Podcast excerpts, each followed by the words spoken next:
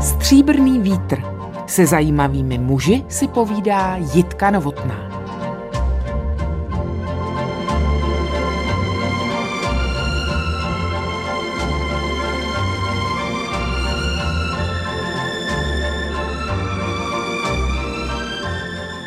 Když jsem si před natáčením znovu přečetla jeho knihu Tichý dech, ve které přináší svědectví o svém působení chirurga v Kongu a na Haiti, kam odcestoval s lékaři bez hranic, dostavily se dva pocity.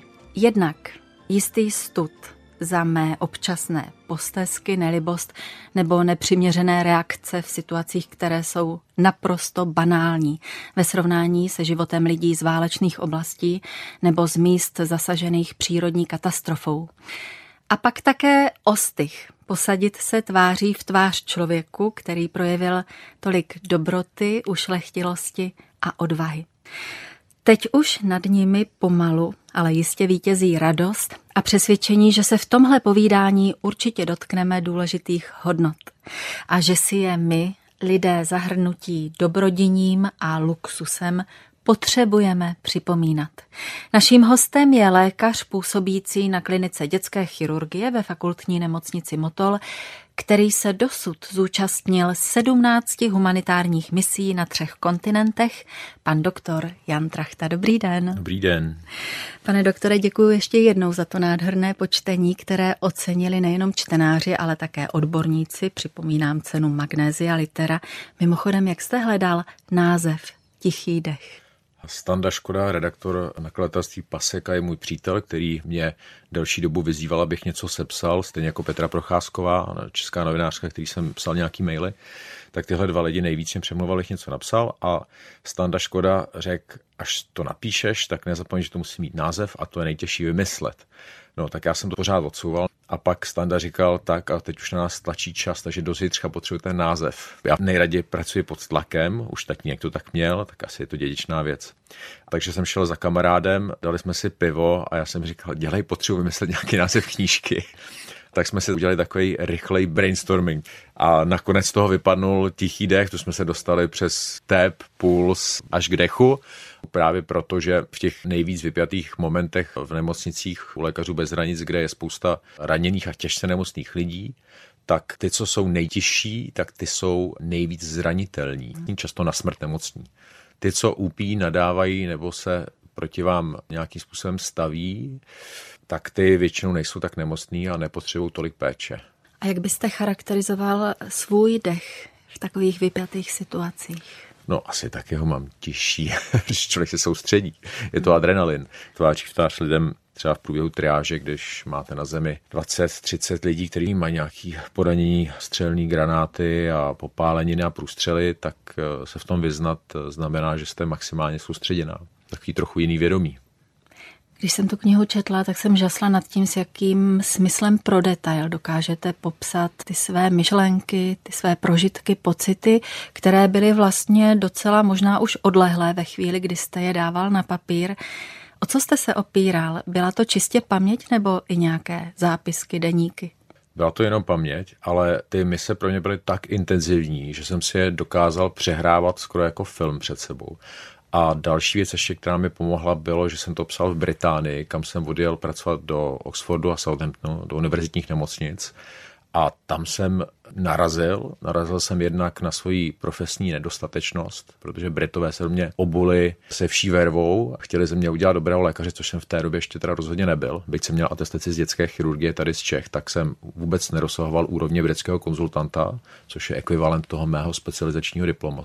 Oni to brzo odhalili a prakticky se mě snažili vyhodit z práce ze začátku, takže já jsem jenom snažil přežít. A byl jsem v Británii najednou bez přátel a já jsem hodně sociální člověk, mám spoustu kamarádů po Praze ze všech možných oborů, jsem neustále v hospodě. Teď už tolik ne, s těmi malými dětmi, ale býval jsem.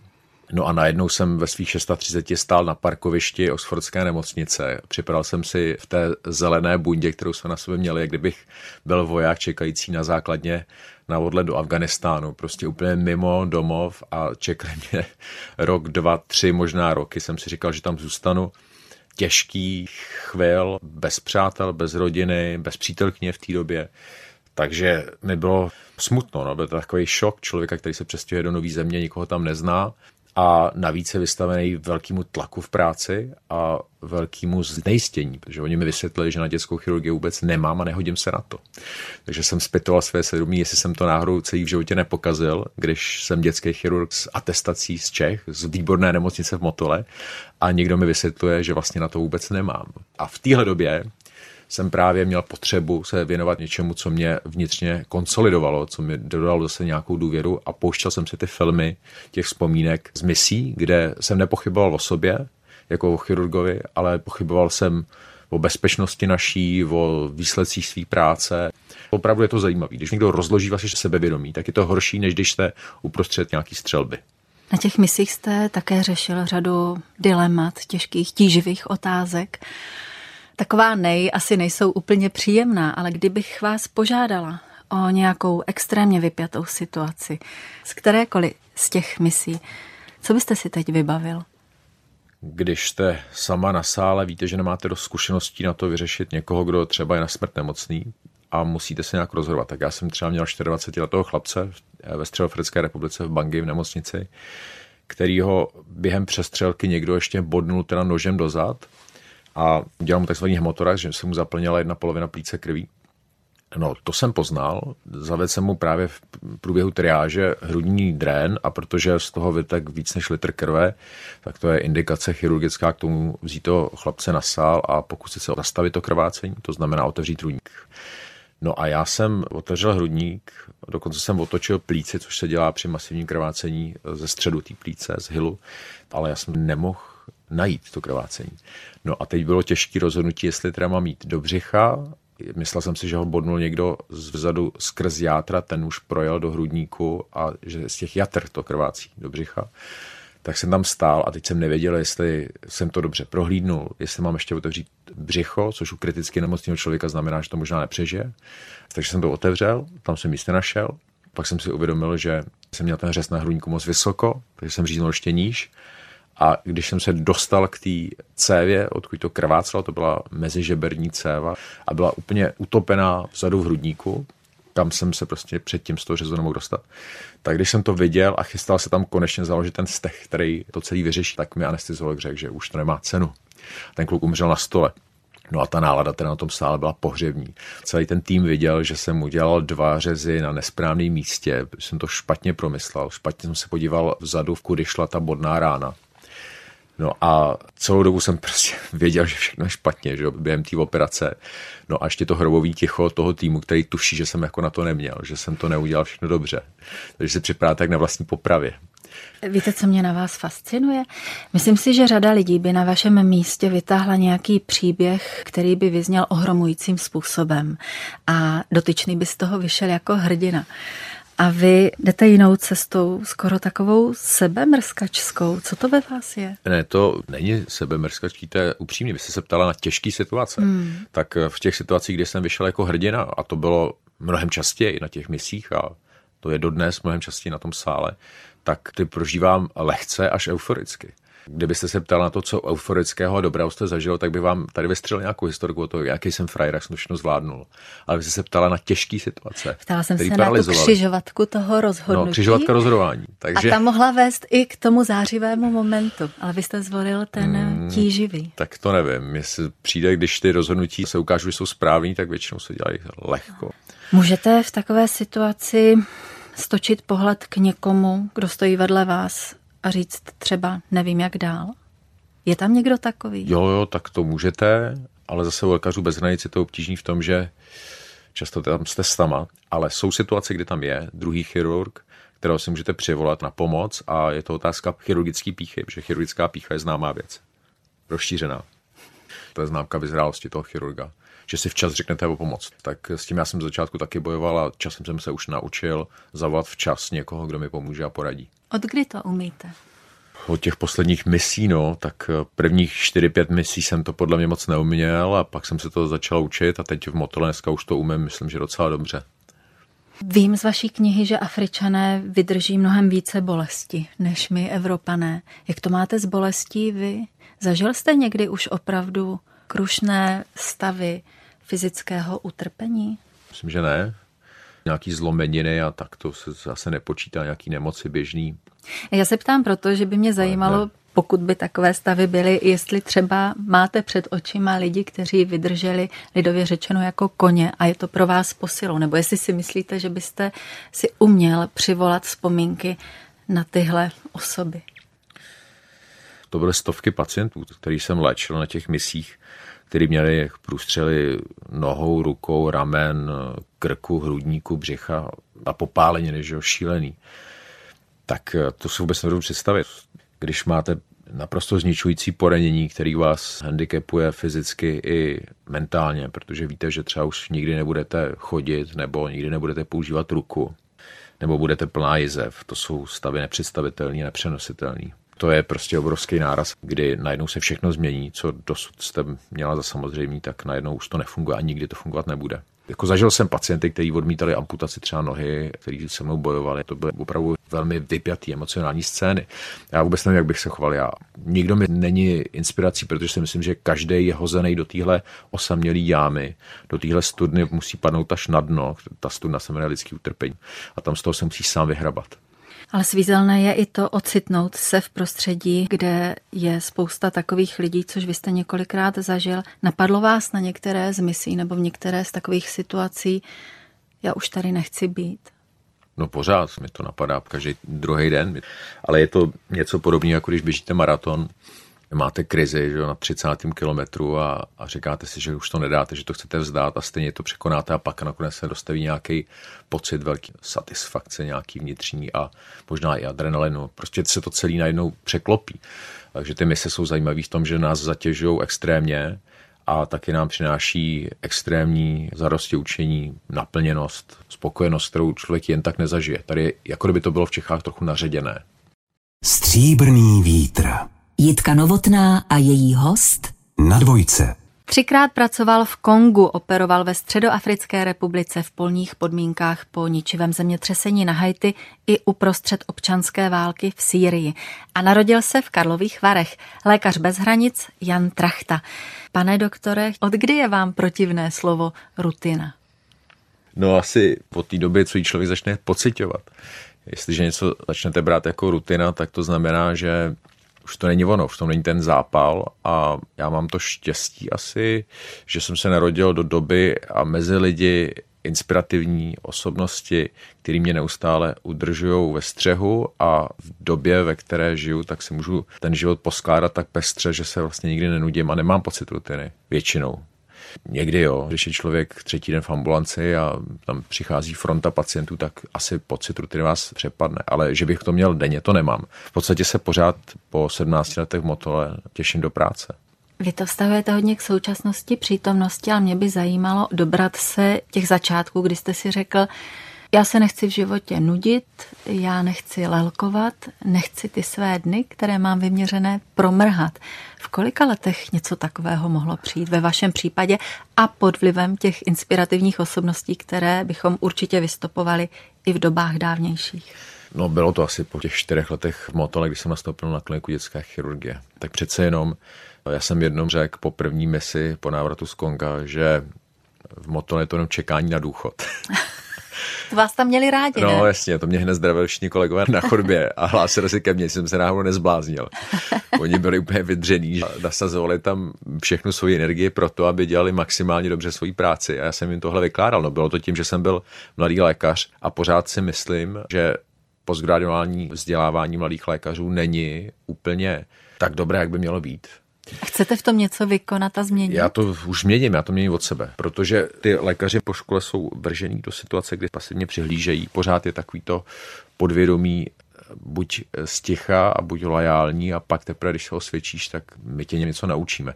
U nás na klinice dětské chirurgie se to hodně změnilo. Máme velmi progresivního přednostu, profesora Rigla, který je otevřený světu a sám dokonce si přivstane ve čtvrtek teď, aby mladí lékaře učil ještě půl hodiny před začátkem pracovní doby. Tak to mi přijde jako perfektní přístup, který jsem právě viděl v těch nejlepších pracovištích Británii a ve Spojených státech. A já jsem se velmi inspiroval v Británii, že lze zábavnou formou mladé lékaře učit. To znamená, když já jsem odjížděl do Británie, tak jsem si vnitřně stěžoval, že za sedm let postgraduálního výcviku se mě nikdo nezeptal z pedagogických důvodů, co já si myslím, co bych udělal s pacientem. Vždycky jsem dostával příkazy, učil jsem se pasivně. No a v Británii jsem nastoupil a hned se mě ptali, co vidím na rengenovém snímku, co vím o tom děti, jak bych ho léčil, co vím o té patologii. Měli jsme každý týden seminář celodenní, který se týkal jednotlivých pacientů na oddělení. Ano, všichni tomu věnovali mnohem víc času, energie, tomu vzdělávání mladých doktorů, ale bylo to proto ne, že by neměli co dělat, ale protože si to udělali prioritu. No takže se snažím věnovat mladým lékařům a medikům, udělat jim interaktivní přednášky.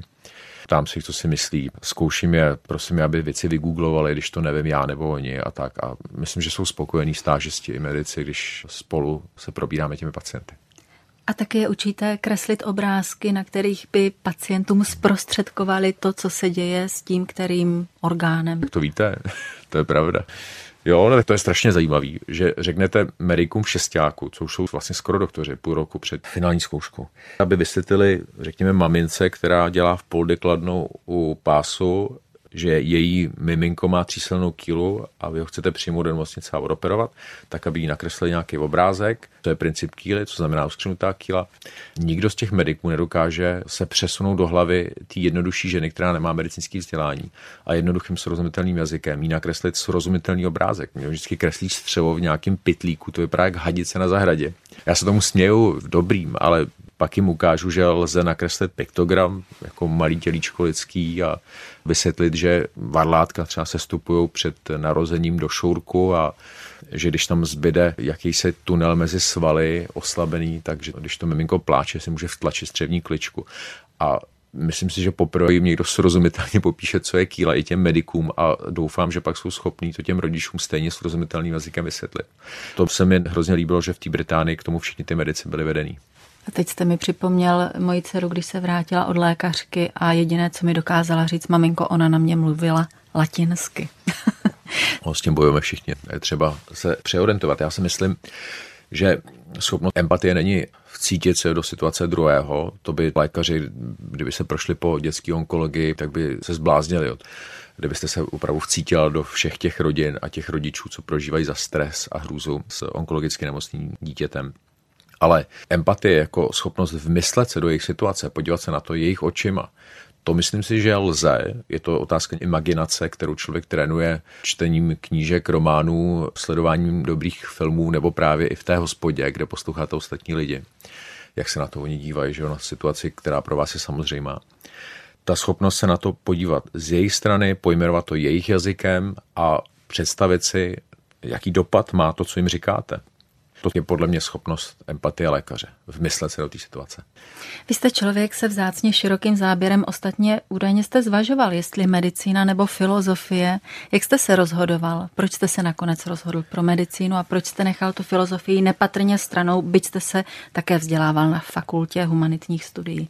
V 18 jsem seděl na stole v pokoji, pamatuju přesně ten moment, psací stůl u mě v pokoji večer, a měli jsme napsat přihlášku na gymnáziu, na nějakou vysokou školu, takže jsem nevěděl, kam to napíšu a říkal jsem si, dobře, tak baví mě dvě věci, filozofie a medicína.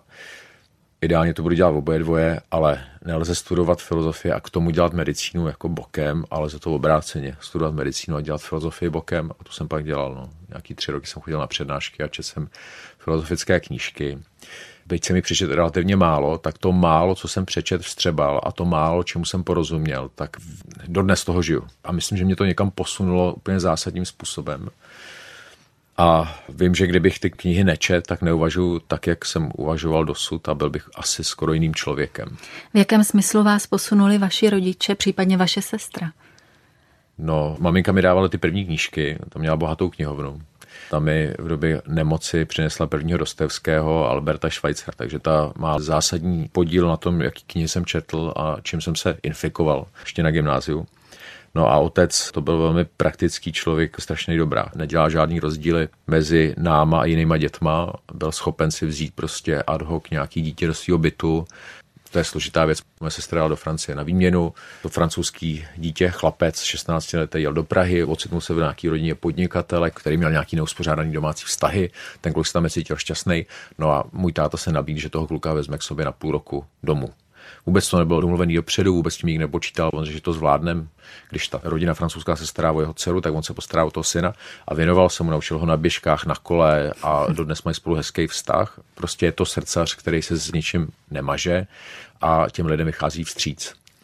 A on dělal na stavbě, řídil stavby, takže se staral takhle i o dělníky a poslední svářič pro něj byl stejně důležitý jako jakýkoliv člověk, který měl moc a peníze.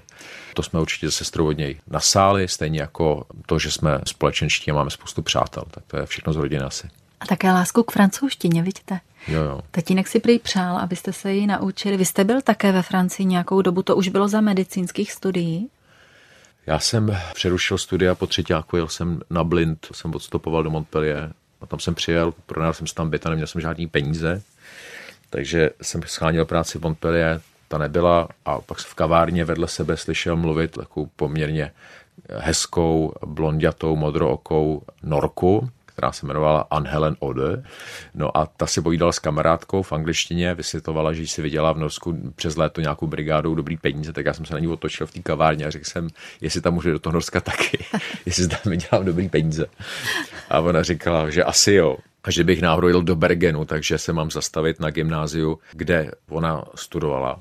A že tam je učitel zeměpisu a angličtiny, který se jmenuje Od Setra.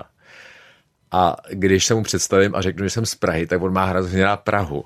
Tak s tímto jsem vyjel stopem v listopadu do Norska, protože jsem neměl prachy a potřeboval jsem, nebo chtěl jsem žít ve Francii, kde jsem nemohl najít práci.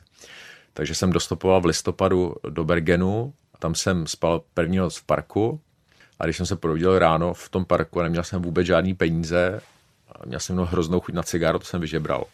Pak jsem vyžebral, myslím, že i kafe. A říkal jsem si, že jsem úplný idiot, protože jsem tady skončil bez peněz v parku jako totální bezdomovec a teď se jenom můžu otočit a odjet zpátky do Prahy. Jakože i Francie padá, že? protože jsem sem je úplně nesmyslně na blind. Nemám peníze a jsem high. Tak jsem si říkal, tak asi půjdu na ten Gimple se představit tomu učiteli. Takže jsem skutečně dojel na ten Gimple, tam jsem se zeptal ve zborovně, kde učí tenhle ten učitel od Setra a Oni řekli nějaká učebna 24, tak jsem šel do druhého patra, tam jsem počkal, že zazvoní, vyhrnuli se děti, vyšel učitel, já jsem říkal dobrý den, mě posílala vaše řečka Ann Helen Godo a jsem z Prahy. Z Prahy to je perfektní, tu já mám rád a An, tu jsem vždycky měl rád taky, tak pojď dáme si kafe. Pozval mě k sobě do zborovny a tam on říkal, co dělám, já jsem řekl, že cestuju hodně a jako strašně jsem se mu prodal, že jsem v Mongolsku jezdil na koni měsíc a dojel jsem tam před transsibirskou magistrálu a on mě chvíli poslouchal a říkal, tak víš co, já ti pomůžu najít práce a ubytování a ty půjdeš tady do třídy a budeš mi v hodině zeměpisu přednášet o těch cestách.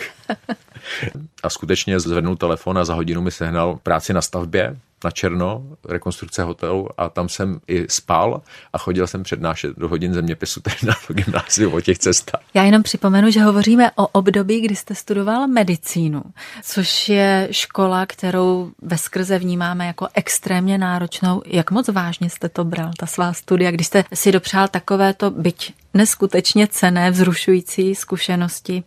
Dělník v Norsku, student ve Francii, pak jste také byl bezdomovcem v Jižním Španělsku nějakou byl. dobu, vidíte?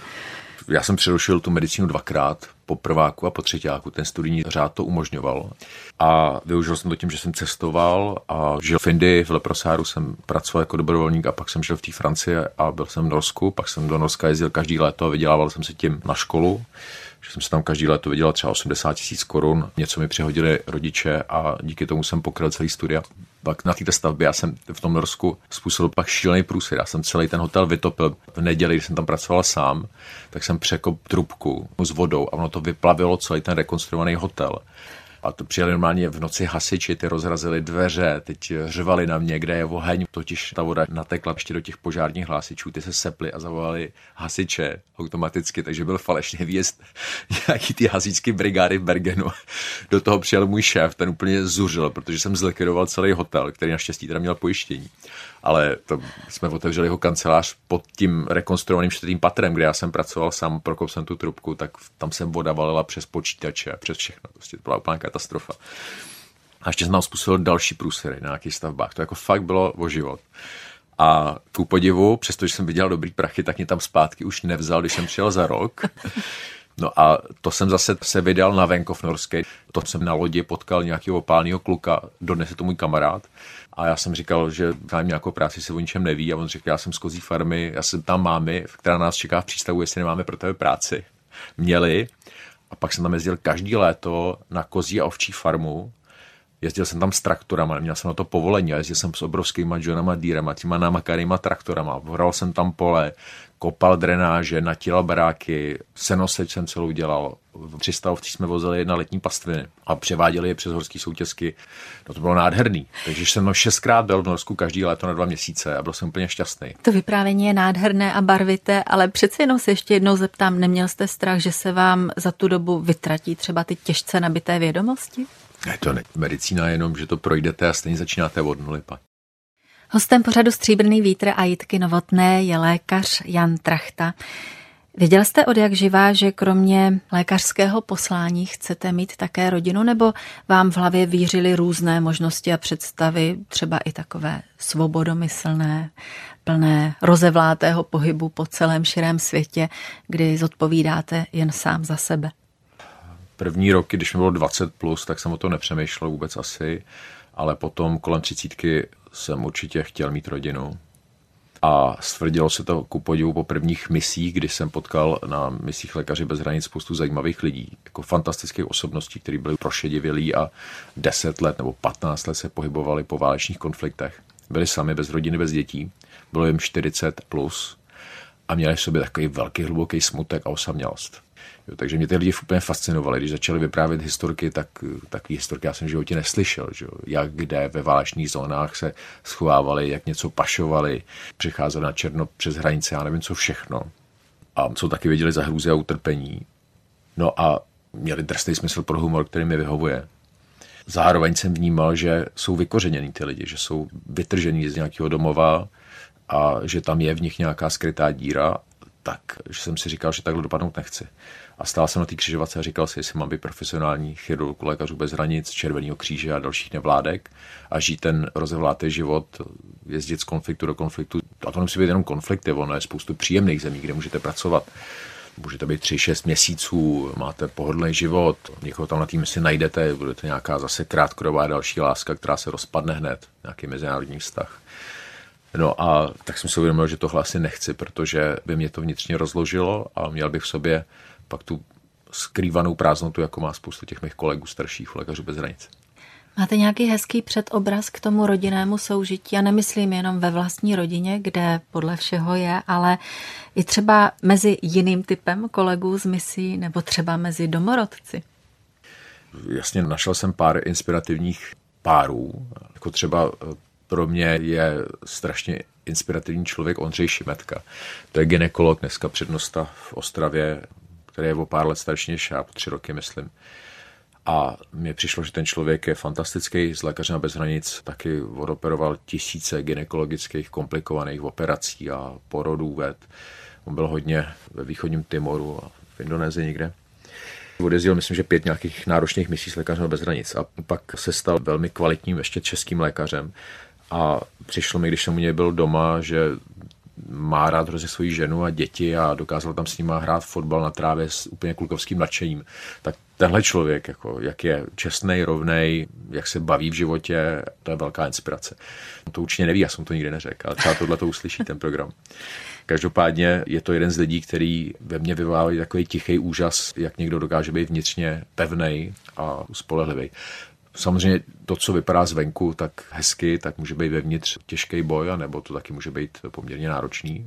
Ty lidi se můžou hádat, může to být Itálie, ale u toho Ondřeje třeba si myslím, že to není. Oni se seznámili, myslím, na misi s lékařem bez hranic, tyhle dva. No tak to je v Čechách. No a co se týče domorodých manželských párů, tak to vůbec nevím. To je úplně jiná kultura, do toho člověk vůbec nevidí. Jak jste poznal vy svou manželku, maminku tří dětí? Když jsem přešel ze Southernu do Oxfordu a měl jsem tam tu depresi z toho, že jsem tam sám a sám a vždycky jednou za 14 dní jsem šel do hospody k Bílému Jelenovi, kde jsem se do kouta zavřel, tam jsem se narovnal tři panáky whisky a tři piva. A vím, že v druhém koutě té hospody byl jeden rozvedený chlap a v tom třetím koutě byl jeden bezdomovec. Jsme tam často takhle v pátek si dávali tři, jo. Takže to vždycky jsem do sebe nal a úplně jsem se zrušil. Ten, vždycky jednou za 14 dní ten pátek, abych ze sebe dostal ten smutek, tu izolaci a ten tlak z té práce. Tak, takhle jsem tam popíjel sám a sám.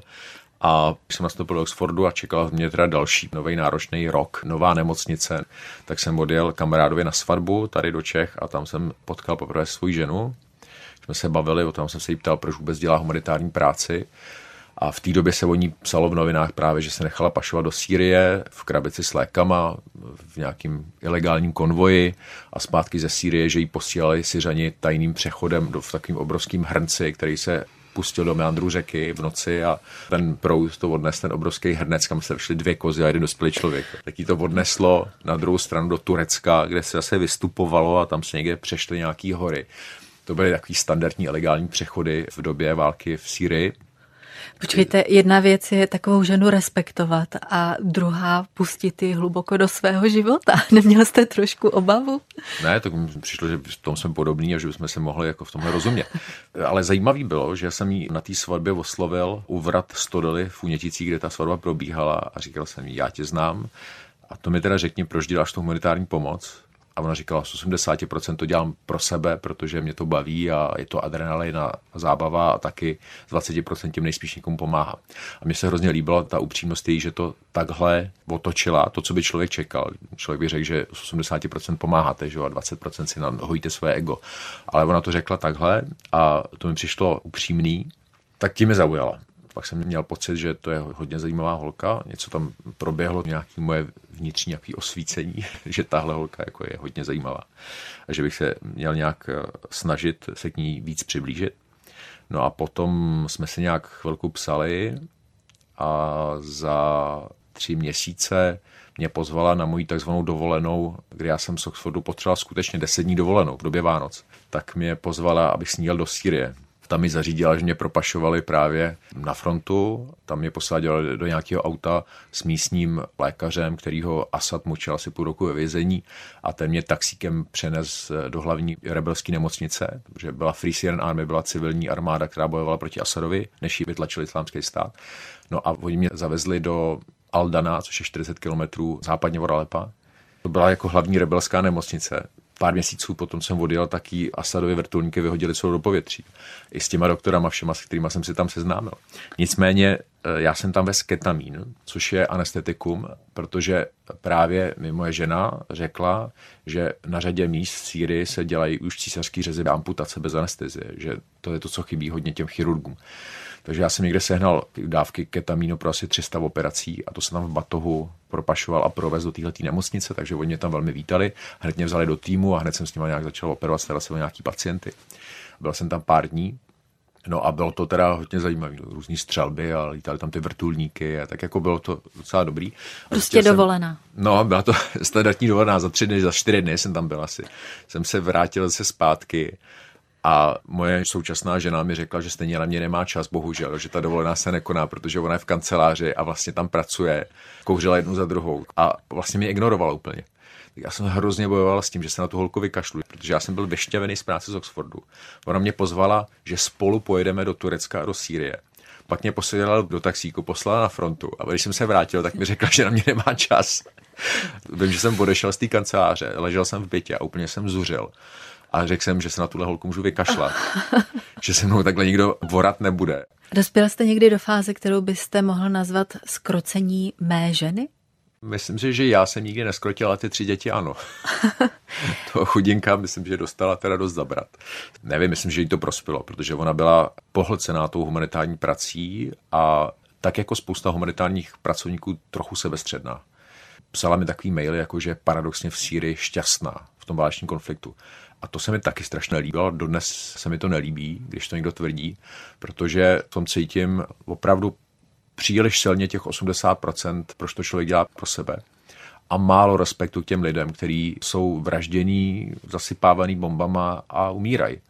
Jak můžu říct ve váleční sezóně, že tam cítím šťastně? No tak to jsem měl těžký konflikt vnitřní se svou ženou, pak jsme si to i mnoho let vyříkávali. A myslel jsem si, že na té misi člověka v tísni, v té kanceláři, tam všichni takhle ulítávali na sobě. Jo, že to bylo primárně na sobě víc. A pak jsem šel totiž ještě v Rheinhalli to bylo, to bylo hraniční město právě v Turecku, k lékařům bez hranic, protože jsem tam znal pár lidí To byly nějaký týmy, kde jsem se cítil lépe, než na týmy si člověka v tísni. A zjistil jsem, že tam ty lidi jsou mnohem víc profesionální, jsou mnohem víc v klidu, hráli tam ping-pong, přitom dělali stejně dobrou práci jako člověk v tísni, ale neprožívali tak sami sebe v té roli těch spasitelů a zachránců. A tohle mi bylo sympatický, ten přístup těch lékařů bez hranic. Tenkrát trošku jsme si vyříkávali leco se svojí ženou, přestože jsme si rozuměli v mnoha ohledech, tak ta cesta jeden k druhému nebyla jednoduchá a dodnes není. Ale je to v pořádku, je to aspoň nějaká výzva. Popište mi nějakou situaci, ve které vás vaše žena už jako maminka těch potomků, dnes dvou, čtyř a šestiletého, ohromila třeba netušenou mírou své ženskosti. Tak mě ohromuje pořád tím, jak se dokáže pohybovat v tom rodinném bordelu, co máme doma. tak ona je neustále elegantní. Jo. Ona má pohyby jako elegantní laně, jako opravdu dámy to mě fascinuje, že prostě se z ní nestala nějaká vykojená matka s kaší pobrindanou na břiše. Tak to ne, to myslím, že si uchovala jistou v sobě ušlechtilost nebo eleganci, tak tím mě fascinuje. Ona je velmi ženská, přestože toho hodně vydrží, tak vypadá velmi křehce, což je zdání, které klame. To je jako velký držák, ta moje žena. Stříbrný vítr. Jitka Novotná a její host Na dvojce pořadu Stříbrný vítr si povídáme s panem doktorem Janem Trachtou. Musíte si někdy před nějakým opravdu složitým, nevyspytatelným výkonem dodávat odvahu něčím takovým, co bychom mohli nazvat modlitbou nebo meditací nebo nějakou spirituální cestou? No, už těch rozhovorů mám s sebou dost. Ano, to se mě nikdo neptal. To je docela hezký, že se na to ptáte. Ano, vlastně od těch misí. No, několik posledních let se opravdu vnitřně, jako asi je to modlitba, taková jako vnitřní kontemplace, kdy prosím teda Pána Boha, bych to neskazil, bych tomu člověku neublížil. To mám. Věřím tomu, že to funguje. Já se vždycky obrátím do sebe a poprosím, abych to neskazil. Taky vždycky mě trošku zamrazí. A pak tam jdu a věřím tomu, že v těch kritických momentech, kdy se člověk rozhoduje, jestli půjde touhle cestou, touhle cestou, nebo jak ten výsledek té operace může být lepší nebo horší, No a tak věřím, že jestliže jdu tak jako pokorně na ten sál se strachem, abych to neskazil, abych tomu člověku neublížil, víc než je třeba, tak že nakonec v těch rozhodujících momentech se mi podaří to vybalancovat a udělat to lépe než hůře. Chirurgicky se rozhodovat správně a rozhodovat se lépe pro toho pacienta a pro výsledek té operace. A máte za sebou třeba i nějaký takový zážitek, kdy jste měl jakoby pocit, že vás vede něco z hůry? No, to jsem asi měl si nevím, jestli mi o tom chce mluvit. to je těžký. Někdy se mi stalo, že se mi rozdvojí jakoby vědomí a dívám se na sebe z odstupu, z vejšky, jako kdybych měl dva hlasy a ten jeden má jako velmi jasný nadhled toho, co je a co není správně. To se stane vzácně v nějakých těžkých životních situacích. Já jsem to třeba na Haiti. Tam jsem opravdu po těch nocích nespaní takový pocit, jako že se na sebe díváte z vejšky a viděl jsem, že dělám dobrou věc a že to zvládám dobře a že to je všechno jako dobrý. Je to nějaký pohled, který vám dodá vnitřní sílu. Nevím, je to podivná hrádka s vědomím, co se stane. Prostoupí vás, někdo by řekl světlo nebo vnitřní klid, taková jako harmonie v těch nejtěžších situacích. To jsem zažil asi. Děkuji za tu otevřenost. Vy jste takový člověk hodně přemýšlivý, hodně jste toho viděl a zažil. Tak by mě zajímalo, jak přemýšlíte o našem lidském společenství. Vidíte v lidech banálně vyjádřeno více dobrého nebo toho druhého? Určitě se snažím vidět a počítat především s tím dobrým, co je v lidech. Myslím si, že to mě naučil otec předpokládat tu lepší stránku v druhých lidech. Někdy to vypadá naivně, se člověk při prosazování toho dobra musí být chytré jako liška, mršný jako had. Že? Jako musí, abyste spáchali nějaký dobro, tak to musíte udělat velmi chytře. Teda diplomaticky, nikomu nic nevnucovat, nechat lidi, aby na to přicházeli sami, ať už to jsou pacienti, kolegové, sestry, se kterými pracuju. Ideálně i manželka, ale tam se mi to tak nedaří. Když to umíte někomu otevřít tak, že to vezme za své, že to, co si myslíte, že je lepší cesta, tak najednou všecko jde. A tohle je umění, který mě učil Paul McMaster, to byl profesor transplantace jater z Birminghamu, který si mě oblíbil. A byli jsme spolu právě na Haiti a když jsme se vraceli do Evropy, tak jsme spolu seděli někde v kavárně snad dvě hodiny. A on mi nevědomky uštědřoval neuvěřitelné lekce do života, co se týče komunikace. Možná cítil, že tam mám slabiny. Taky zásadní věci, že prostě vždycky, když někoho nachytám, jak nemá pravdu, třeba kolegu, který něco zkazil, takže mu to nesmím přímo vytknout, musím mu otevřít vždycky zadní vrátka, aby mohl důstojně z té situace odejít. A jedině pak mě bude respektovat a pak jedině přijme to, co mu říkám a vytýkám. A to jsem vůbec nevěděl, že se takhle mám chovat. Mě třeba říkal, nemůžu říkat někomu, this is unacceptable. To je nepřijatelné. Tohle to se neříká. Mi říkal, Jan, you never say that. Tak to si dodnes pamatuju, že nikoho nemůžu zatlačit do kouta, když chci, aby jsme spolu spolupracovali, aby on přijmul ten můj pohled na věc. Daří se to střídavě. Chtěla jsem se zeptat, jestli se vám daří tyhle zásady uplatňovat i v komunikaci s vašimi vlastními dětmi. Jo, Samozřejmě, myslím, že jim nebudete že říkat, že je to nepřijatelné, ale myslím si, že ti malí tvorové nás občas dokážou uvrhnout do situací, kdy sami sebe nepoznáváme a pak se takovéto nástroje mohou hodit. Teď je to snadné, protože ty děti jsou malé a až budou v pubertě, tak to nevím, co budu dělat. Ale teď snad se mi daří kombinovat nějakou autoritu, kterou ty děti občas potřebují. Prostě když už fňukají a zlobím příliš, tak na ně vědu, zvýším hlas a řeknu jim, ne, takhle to nebude. Ty si tady uklidíš, ty si zbalíš batoh, jdeme, odcházíme a nazdar. Ale zároveň jim nabízím spoustu myslím, zajímavých věcí, že spíme venku, že někde u ohně, to jim byly tři a pět let, tak jsme šli na Wander spolu, čtu neustále nějaký pohádky večer, vymýšlím pohádky nebo vyprávím nějaký příhody ze svého dětství. Mají teď období, kdy vždycky říkají před spaním a vypráví nám, když se byl malý. Hraju si s nima nějaký hry, to mě tolik nebaví, ale dám to. Nějaký ty Pexeso a karty a tak. Počkejte, až přijde slovní fotbal. No ten je taky už máme, už jdem.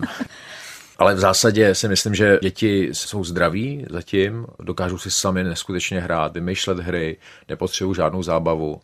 Jasně jednou denně jim předhodíme i nějaký mobil nebo pohádku. Snažíme se jim vybírat, aby se nekoukali na nějaké blbosti.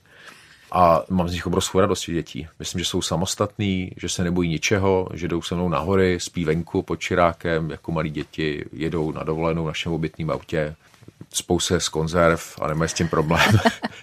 dobrý, je to dobrý. Už jste to tady řekl, že lékaři bez hranic operují i v oblastech relativně klidných, kde se nic neděje. Byl jste někdy i vy v klidné oblasti a ptám se proto, jestli je představitelné, že byste tam v budoucnu mohl odjet třeba s rodinou. Byl jsem v klidných oblastech a dovedu si představit, že bych tam odjel s rodinou. Uvidíme. Je to fajn, když jste v klidné oblasti, třeba ve Středoafrické republice v Pau na severu jsme byli po odeznění bojů jsme tam znova otvírali nějakou nemocnici a tam jsme chodili na trh každý den po práci, pěšky do práce, takýma krásnýma africkýma cestama. To bylo nádherný. Hráli jsme tam volejbal s týmem z Červeného kříže, Každou sobotu byly neuvěřitelné mejdany a nechávali jsme se tam u místního krejčího šít nějaký sranda africký obleky. Takže jako to byl krásný život. Dva měsíce to trvalo a nevím, jestli mě to bavilo půl roku nebo rok.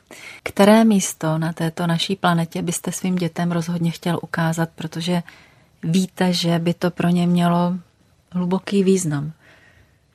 No asi se mnou budou muset do té Afriky dřív nebo později, protože oni vždycky o tom mluví, že táta jede do Afriky. Teď jsem byl v Liberii a přivez jsem jim spoustu dárků. Myslím, tak jako jsou na tu Afriku hodně natěšený. Je to pro ně velký neznámý svět, stejně jako byl pro mě. Já jsem měl v dětském pokoji celý dětství obrovskou mapu Afriky na zdi a nakonec jsem se do hodně velké části té Afriky podíval Rád bych jim to ukázal, i když budou muset vystřízlivět z té naivní představy Afriky, jako že tam běhají zebry antilopy, že to je něco jiného trošku dneska, ale stejně bych jim to rád ukázal. A vozíte něco i sobě? Určitě tak kromě těch silných zážitků a pár přátelství, které přetrvávají mnoho let z těch misí, tak se mi vždycky vrátí tam radost z medicíny. Já tu práci dělám hrozně rád, ale nevím, jestli bych tady nepropad pocitu té rutiny, jak jste se ptala předtím vlastně jsem hrozně rád a vděčný za to, že to můžu kombinovat, že můžu odjíždět na mise, vracet se do Motola, vidím, jak je dobré prožít oba dva ty extrémy a vzájemně se to vazbí, obohacuje a já pak mám pocit vnitřní naplněnosti a toho, že život je přes všechny trable a únavu radost žít. No. Jenom jste mě utvrdil v tom dojmu, že vaše děti mají štěstí, že se vám narodili, že vaši pacienti mají štěstí, že se ocitnou ve vaší péči. A i my s posluchači Stříbrného větru jsme měli štěstí, že jsme si s vámi mohli takto povídat. Děkuji moc za to. Naším hostem byl pan doktor Jan Trachta. Naschledanou. Naschledanou a děkuji za pozvání.